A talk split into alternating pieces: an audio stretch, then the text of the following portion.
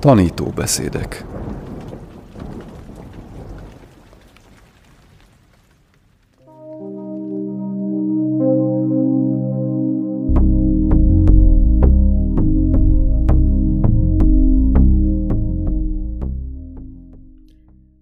Acsán szóna. Virtuális mettá elvonulás. Harmadik rész. A józan gondolkodás képessége Beszédük legyen őszinte és kedves. Itt fejeztük be tegnap. Szeretnék még egy kicsit beszélni a kedves beszédről. Nem csak arról van szó, hogy kedvesen beszéljünk, hanem a helyes beszédről. A helyes beszéd néha meglehetősen direkt is lehet, ha arra van szükség. A szeretetteli kedvességnek a része az is, hogy szerteztek arra a képességre, hogy tudjátok, mikor és hogyan beszéljetek. A szerzetesekre vonatkozóan olyan szabályok is vannak, hogy hogyan javítsák ki egymást. A szerzeteseknek nagyon sok szabályt kell betartaniuk, és ha a szerzetesek között éltek, láthatjátok, hogy nem mindenki tartja be mindig a szabályokat. Így néha emlékeztetnetek kell egymást a szabályokra. Néha csak annyi történik, hogy megfeledkeznek róluk, máskor szándékosan szegik meg őket, és előfordul az is, hogy egyszerűen nem tudják betartani a szabályokat. Mivel a felszenteléskor úgymond aláírják a szerződést, miszerint lemondanak a szükségleteikről és szokásaikról, arról, ahogyan a szangába lépés előtt vezették az életüket, a felszentelt szangában kötelezettséget vállalnak a különféle viselkedési és egyéb szabályok betartására. Így akár tetszik, akár nem, néha fel kell ajánlanotok, hogy kiavítjátok egy szerzetes társatokat.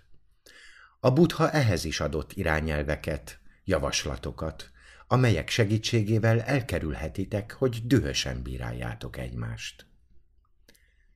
Ez akkor is segítségetekre lehet, amikor a kedves beszédről van szó.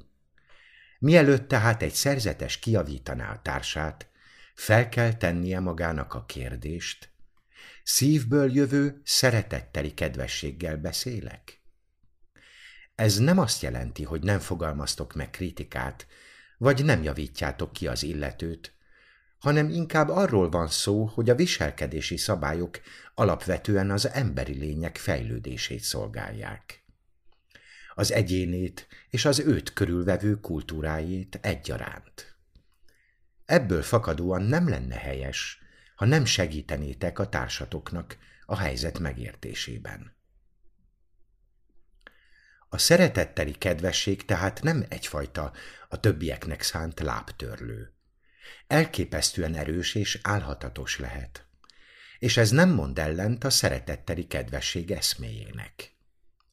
A szeretetteli kedvesség néha hajthatatlan is.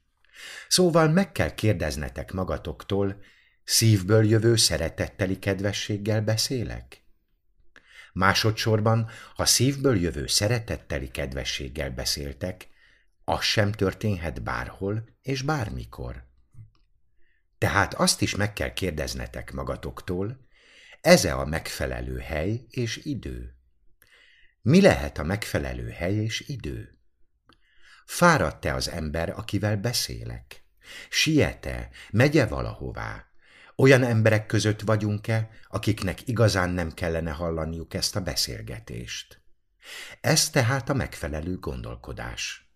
Fontos, hogy megfelelően gondolkodjatok. A buddha ehhez is ad útmutatót, de valójában az is segítségetekre lehet, ha tiszta a szívetek. Honnan ismerhetitek fel? Gondoljatok erre. Mit szeretnék, engem hogyan javítsanak ki?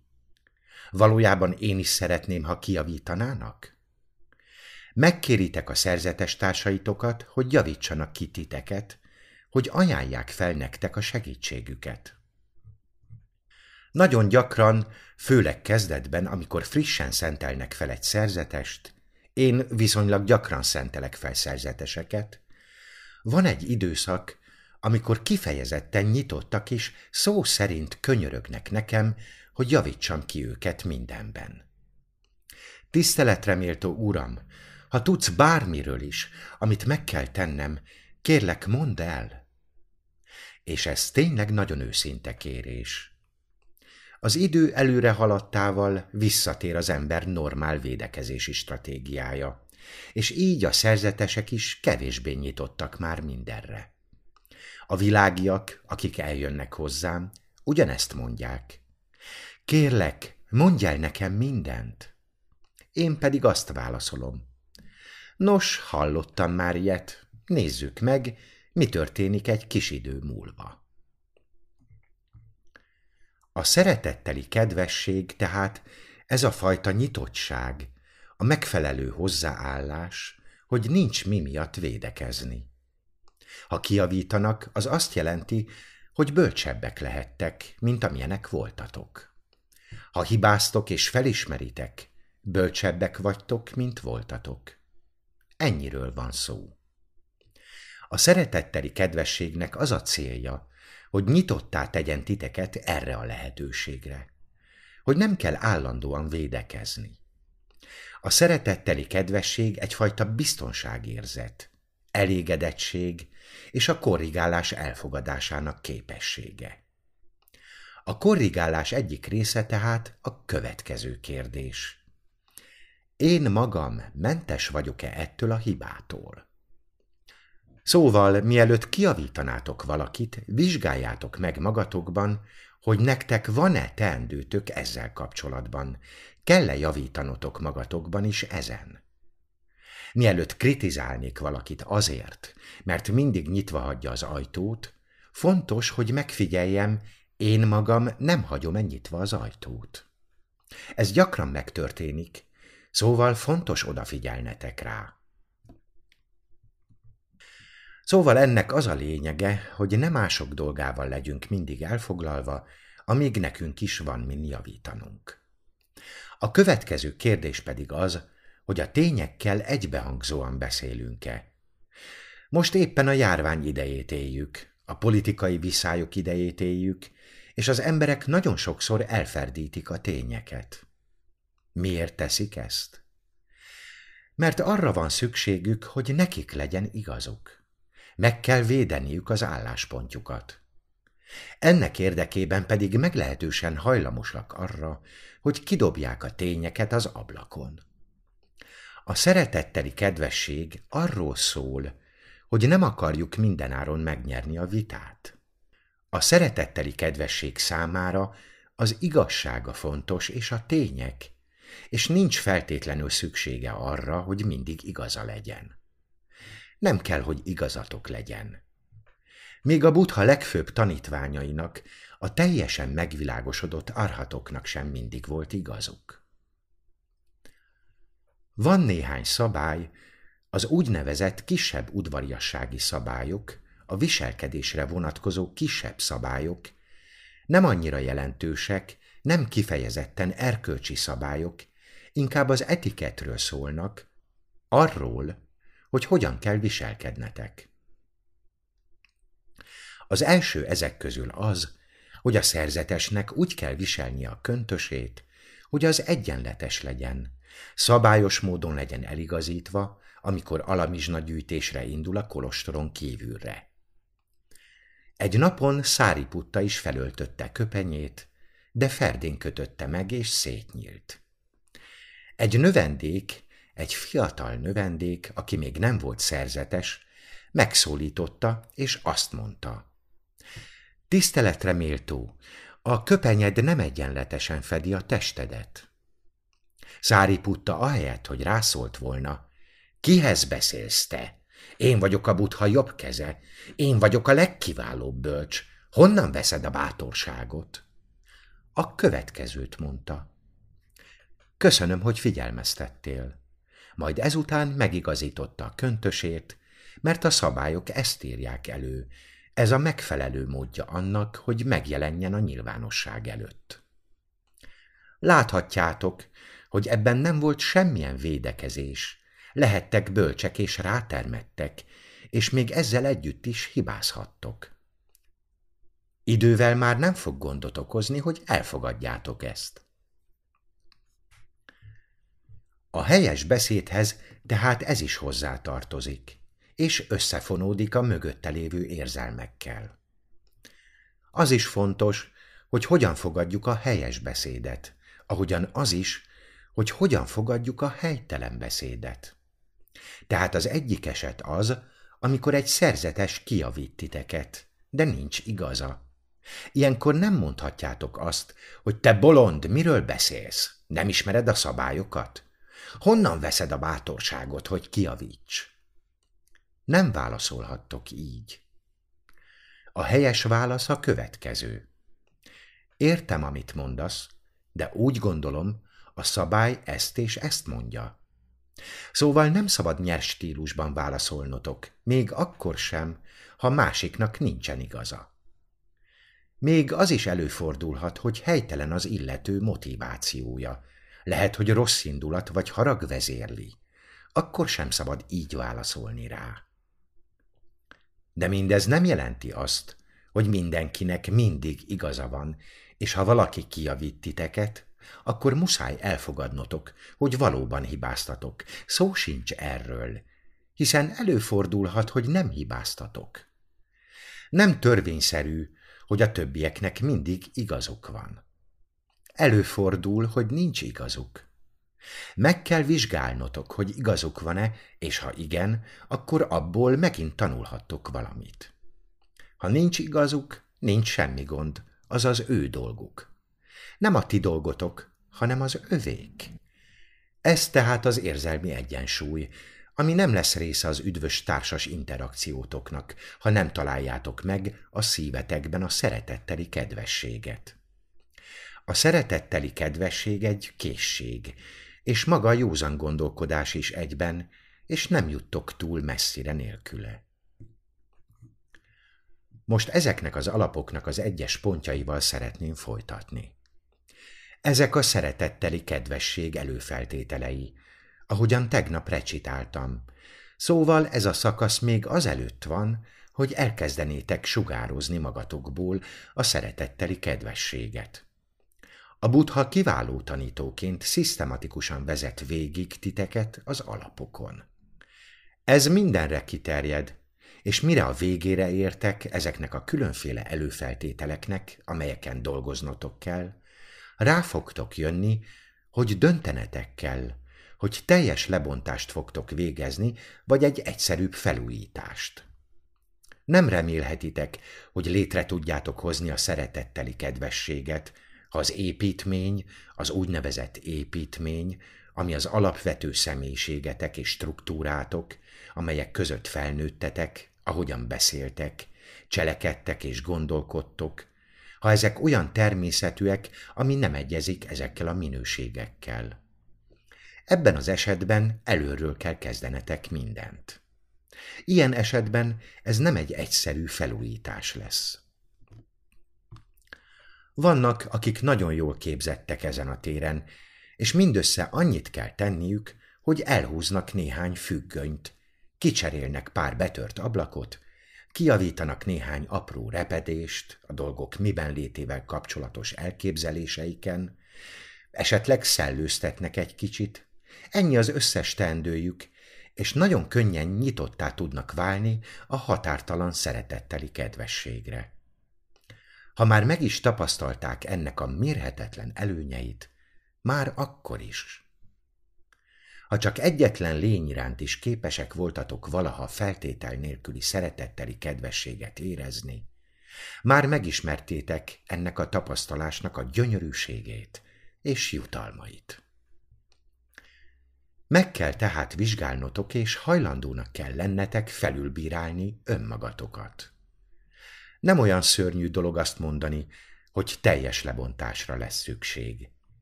Hogy nem fogjátok felújítani, hogy túl sok termesz költözött az alapok alá. Az újrakezdés jó dolog, mert ha nem teszitek, a dolgok összeomolhatnak körülöttetek, és biztos vagyok benne, hogy nagyon kellemetlen érzés bent lenni egy épületben, ami éppen összeomlik. Persze nyállal vagy ragasztóval össze lehetne tartani talán, de amikor először megrengeti egy helyzet, az első földrengésnél azon veszitek észre magatokat, hogy összeomlotok. Az embereknek ilyenkor az egész személyisége összeomlik, nem tudnak tovább működni, vagy még rosszabb helyzetben találják magukat. Fontos tehát, hogy rászánjuk az időt, és felismerjük az értékét, és meghallgassuk mások hangját, nem kifejezetten az én hangomat, de én arra törekszem, hogy nagyjából legalább le tudjam fordítani a mai nyelvre a buddha elképzeléseit és javaslatait, aki már 2500 évnyi pályafutást tudhat maga mögött, és nagyon-nagyon komoly eredményeket ért el azokkal az emberekkel, akik az életükön keresztül tanúsítják ezt. Ha találkoztok velük, ti magatok is tanúi lehettek ennek. Láthatjátok, hogy egész életükben a pozitív kisugárzás mintapéldái, mind saját érzelmi struktúráik, mind mások élete szempontjából. Mi pedig követjük a példájukat, és eldöntjük, hogy megfelelőek-e számunkra. Rengeteg történet szól róluk, és nagyon sok életrajzot el tudtok olvasni, hogy válogatni tudjatok közülük. Szóval nem probléma, ha úgy látjátok, hogy elég sok dolgotok van ezzel. Ez egy nagyon szép jövőkép. Dolgoznotok kell vele, és a buddha nem fél tudatni ezt veletek. A buddha maga sem félt attól, hogy dolgozzon vele, mert bár először nehéznek tűnhet, de ez még mindig jobb, mint ha nem tennénk semmit. Ha nem tesztek semmit, annak nagyon veszélyes következményei lehetnek. Higgyétek el, tényleg veszélyes. Legyetek tehát nyitottak a munkára, és kezdjetek hozzá. Haladjunk tovább. Legyenek alázatosak, és kerüljék az önteltséget. Ezek a szavak magyarul vannak, és egy kicsit elemeznünk kell őket. A szeretetteli kedvességről szóló beszéd, a Mettá szutta egy alapszöveg, a pálikánon a legfontosabb szuttáinak egyike. Kell, hogy legyen belőle egy példányotok. Emlékeznetek kell rá, megismerni különböző fordításait. Olyan dolog ez, ami egész életeteken keresztül elkísértiteket, és folyamatosan új gondolatokat és nézőpontokat meríthettek belőle. Ha tehát a legyenek alázatosak és kerüljék az önteltséget sort olvassátok, nem fogjátok tudni azonnal megemészteni.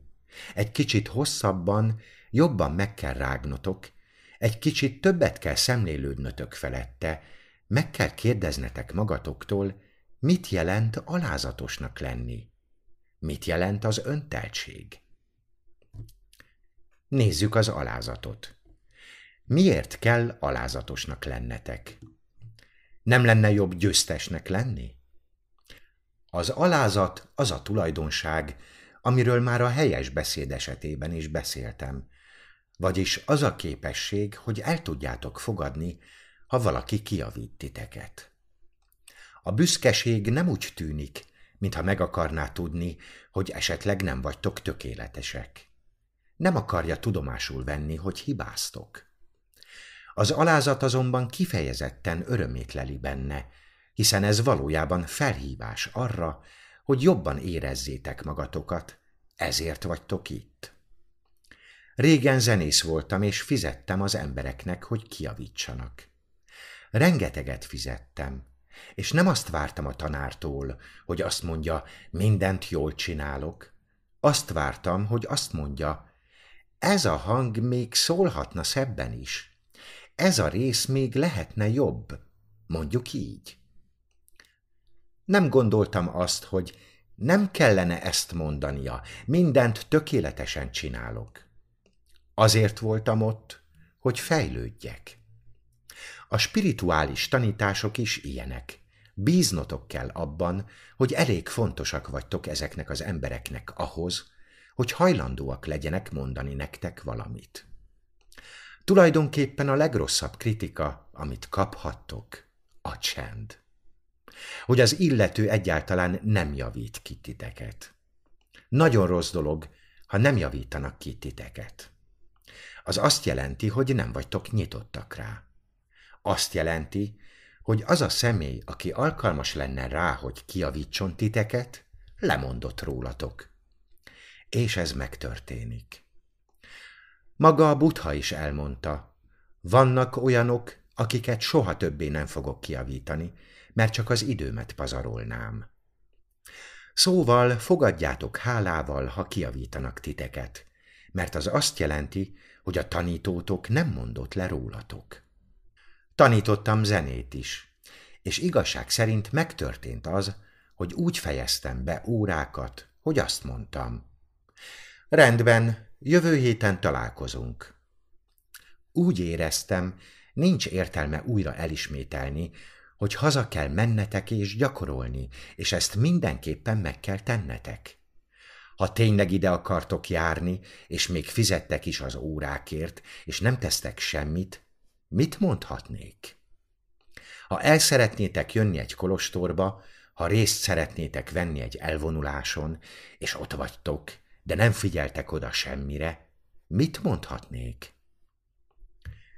Az alázat tehát ez a fajta nyitottság, egyfajta elégedettség. És persze újra el kell mondanom, hogy nem minden kritika megalapozott és igaz. Láttam olyan nagyon alázatos embereket, akik különböző kritikákat kaptak, és volt, hogy egyszerűen csak elfogadták. Ez is a gyakorlás egy módja, amit érdemes kipróbálnotok. Elfogadták a kritikát, pontosan tudták, hogy nem korrekt, és mégsem kezdtek el védekezni. Próbáljátok ki ezt a gyakorlatot. Gyakoroljátok a nem védekezést, akár olyan esetekben is, amikor tévesen vádolnak titeket valamivel. Próbáljátok meg nem kiavítani őket. Van egy mondás, azt hiszem Gladstone-tól, Anglia egyik miniszterelnökétől származik. Megkérdezték tőle, hogyan lehet együtt élni a miniszterelnöki pozícióval? Azt válaszolta. Ne panaszkodj, és ne magyarázkodj. Nem is rossz ötlet kipróbálni ezt. Az emberek gyakran rosszak, és nincs idő arra, hogy az egész életeteket azzal töltsétek, hogy mindenki számára világossá tegyétek, kik vagytok valójában. Sokan félre fognak érteni titeket, nem fogják megérteni, kik vagytok, és a hátralévő életeteket panaszkodással és magyarázkodással tölthetitek, vagy dönthettek úgy, hogy nem teszitek. A füleitek tehát nyitottak a valós kritikákra, a számotokra hasznos szempontokra. Lehet, hogy a kritika meglehetősen helytelen módon fogalmazódik meg, de ha valós, akkor hasznotokra válhat, és érdemes dolgoznotok vele. Ha nem valós, akkor is megvan rá a lehetőségetek. Ha vezetés közben valaki leelőz titeket, mutogat és rátok kiabál az ablakon keresztül, miközben ti semmi rosszat nem tettetek, dühösnek kell lennetek? Egyáltalán nem. Van egy másik lehetőség is. Mi az? Vezetés közbeni szeretet. Ezt is tanítom. Vezetési tanácsadó vagyok. Vezetés közbeni szeretetet tanítok. Ismeritek az ellentétét is, ugye?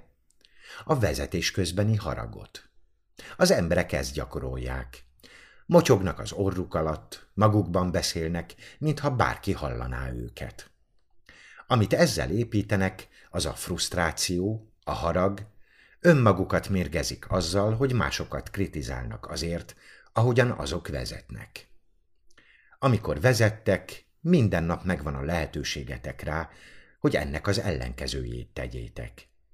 Hogy felismerjétek, hogy mindenkin rajta van a modern eszközök nyomása. Oda kell érnetek A pontból B pontba adott időn belül. Nincs kibúvó, és a forgalmat nem tudjátok kontrollálni. A modern társadalom pedig ragaszkodik hozzá, hogy odaérjetek. Muszáj odaérnetek 8.30-ra, nincs kifogás.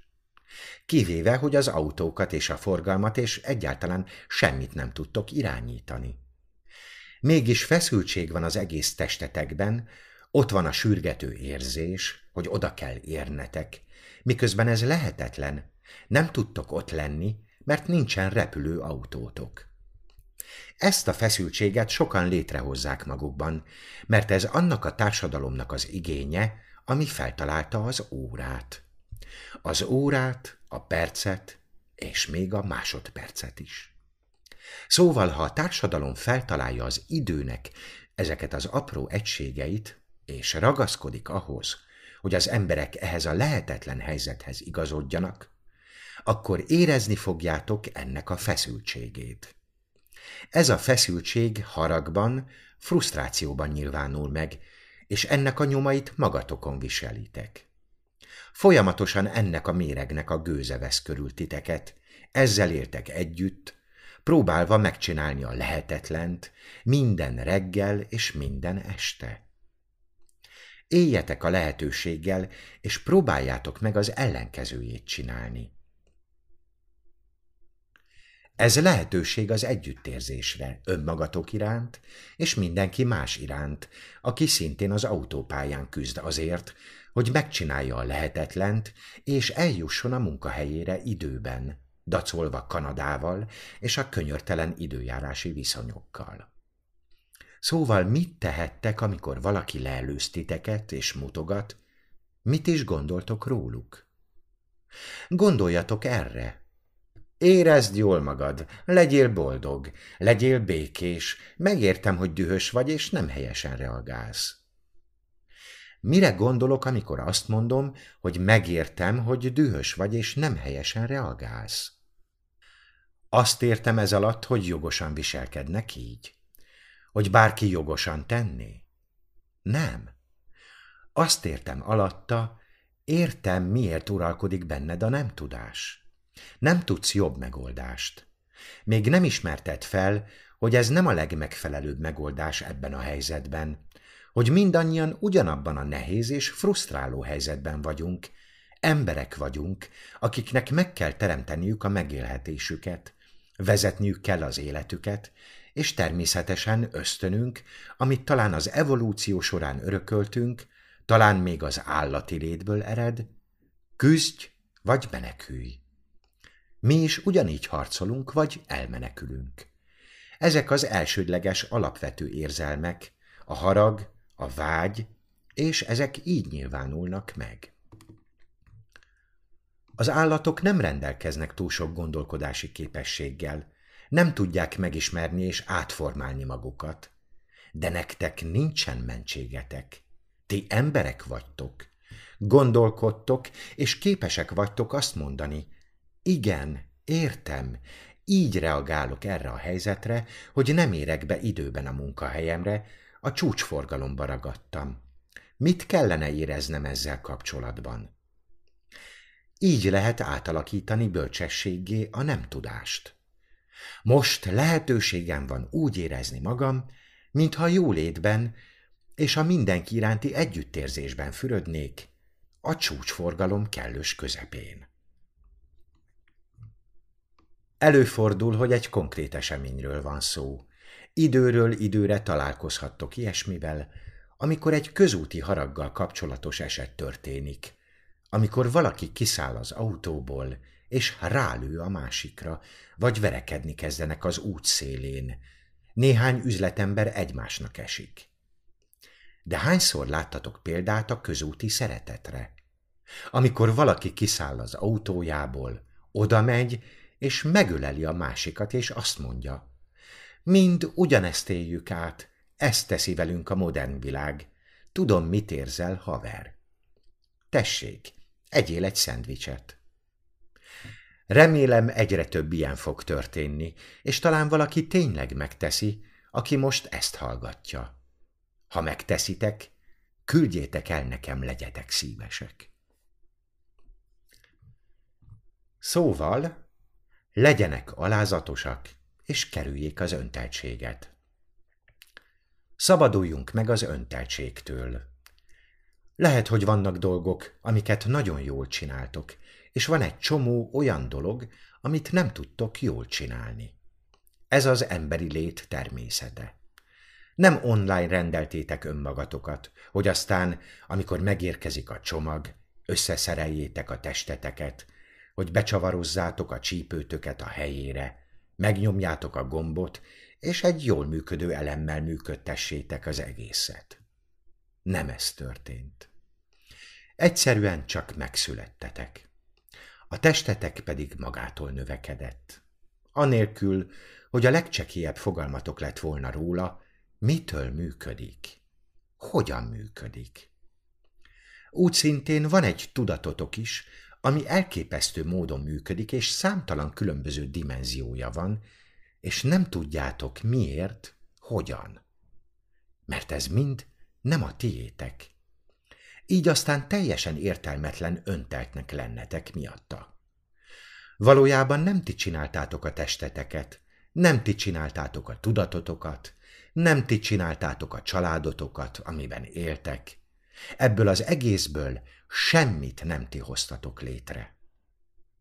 Mi az, amiért felelősek lehettek? Miben lehettek jók? Abban, hogy mit hallotok, és azt megfelelő kontextusba helyezitek-e. Az önteltség nagyrészt arról szól, hogy csinosak vagytok-e, magasak vagytok-e, vagy okosak vagytok, jók vagytok matematikából, Márpedig ezek csupa olyan dolgok, amik semmilyen okot nem adnak az önteltségre, mert ezt nem ti magatok hoztátok létre. Egyszerűen csak így alakult. Ugyanakkor szabadon fejleszthettek és erősíthettek bármit, ami segíthet nektek és másoknak, ami nagyszerű és tiszteletre méltó. De ennek mindig megvannak a határai. Ha tehát nem vagytok tehetségesek valamiben, akkor nagyon keményen kell dolgoznotok, és igen csekély eredményeket fogtok elérni. Ez nagyon jó, de megvannak a határaitok.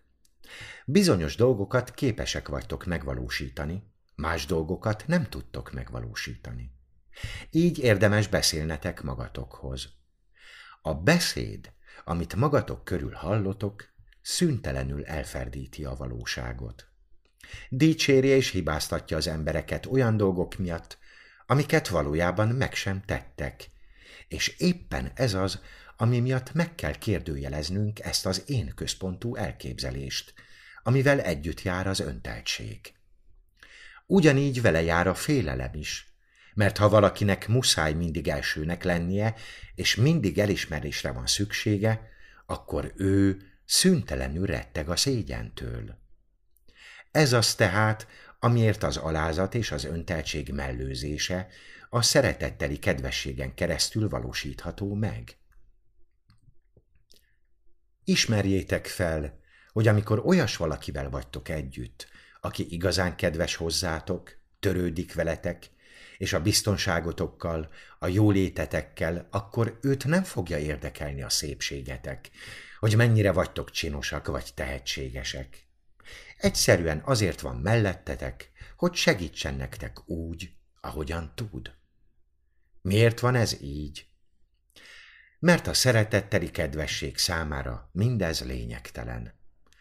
Nem kaptok pluszpontokat azért, mert szépek vagytok. Ezt különösen jól megfigyelhetitek az állatoknál, a kedvenceiteknél, a kutyátoknál. Néhány kutya borzalmasan csúnya tud lenni, és még büdösek is. Van egy történetem erről, és a szeretetteli kedvességről. Volt egy fickó sok évvel ezelőtt, akinek volt egy kutyája. Egyedül élt egy lakásban, és volt egy kutyája. Tizenéves kora óta megvolt a kutyája. Kiköltözött a házából, és mindenről lemondott, hogy ne függjön semmitől. A kutyáját magával vitte, a kutya pedig egyre öregebb és büdösebb lett. Ez az ember viszont annyira szerette a kutyáját, hogy ez fel sem tűnt neki. Néha a szerzeteseket is meglátogatta, és előfordult, hogy a kutyáját is magával hozta, mert nem hagyhatta otthon egyedül a kutyát. Egyszer eljött a mesteremhez, Bante Gunaratanához. Bante beszállt az autóba, és két órát utazott együtt a kutyával, ami iszonyúan bűzlött. Végül azt mondta a sofőrnek. Ó, a kutyádnak nagyon erős a szaga. Hogyan tudod elviselni? Tényleg van szaga? kérdezett vissza meglepve a sofőr. Egyáltalán nem érezte a kutyája szagát. Egy kicsit olyan ez, mint az anya és a gyereke. Amikor kinyitjátok a pelenkáját, nem érzitek, hogy bármilyen szaga lenne, de minden más gyereké nagyon büdös. Bűzlik a pelenkájuk, de a ti gyereketeké rózsaillatú a számotokra. A szeretetteli kedvességen keresztül tehát át tudjátok formálni a világot magatok körül, és ezt megfigyelhetitek az orvosoknál, ápolóknál, gyógytornászoknál, stb. Olyan emberekkel foglalkoznak, akik nagyon rossz állapotban vannak, és betölti őket a szeretetteli kedvesség és együttérzés. És az együttérzésük része az is, hogy jól képzettek.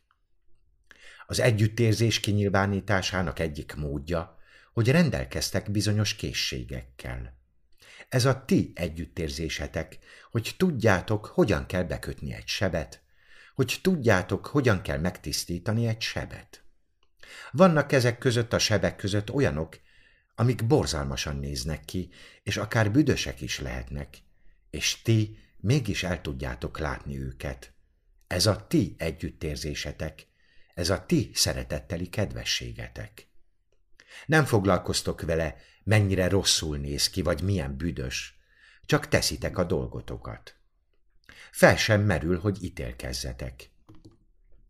Így a szeretetteli kedvesség által felül tudtok kerekedni ezeken a dolgokon. Ha nem teszitek, akkor olyan világban éltek, ahol végletesen elmerültök a gondolataitokban, és csak a tökéleteset, a gyönyörűt, a jó illatút tudjátok elfogadni. Ez tehát egyfajta lista, a szeretetteli kedvesség üdvös hatásairól, amit még folytatni fogunk. Talán az egyharmadánál tarthatunk most annak az útnak, ami a szeretetteli kedvesség szuttán vezet végig minket. Nem szeretnélek túlságosan elfárasztani titeket ma. Nem szeretnék visszaélni a szeretetteli kedvességből fakadó türelmetekkel. Holnap folytatjuk. Fordította Ráckis Andrea. Elmondta Kövesdi László.